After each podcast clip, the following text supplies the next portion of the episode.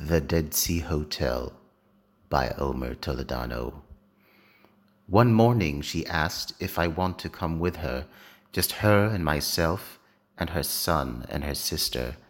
Happily I inclined and accepted the charge, didn't flinch, didn't waver, was as they say, large.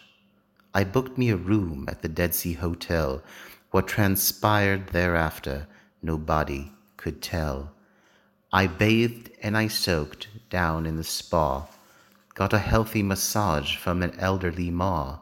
We had dinner and fun in the Bedouin tent. I had chicken skewers and I was content. After filling our bellies, we went and retired. Night was falling and we were all tired. And as we were sitting alone in the room, her face suddenly dropped and I sensed the gloom. She told me that she no longer felt well with us here at the Dead Sea Hotel.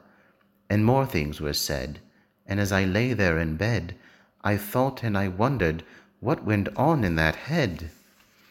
The sun rose next morning, and the place was so calm the mountains, the air, and the sand on my palm. If only, I thought, she could be here right now instead of thinking the what, the when, and the how. And again on the terrace, looking out from above, she was absent from this, and from that, and from love. It was there that I kissed her, just our lips were aligned. Only looking at her, she was not of sound mind.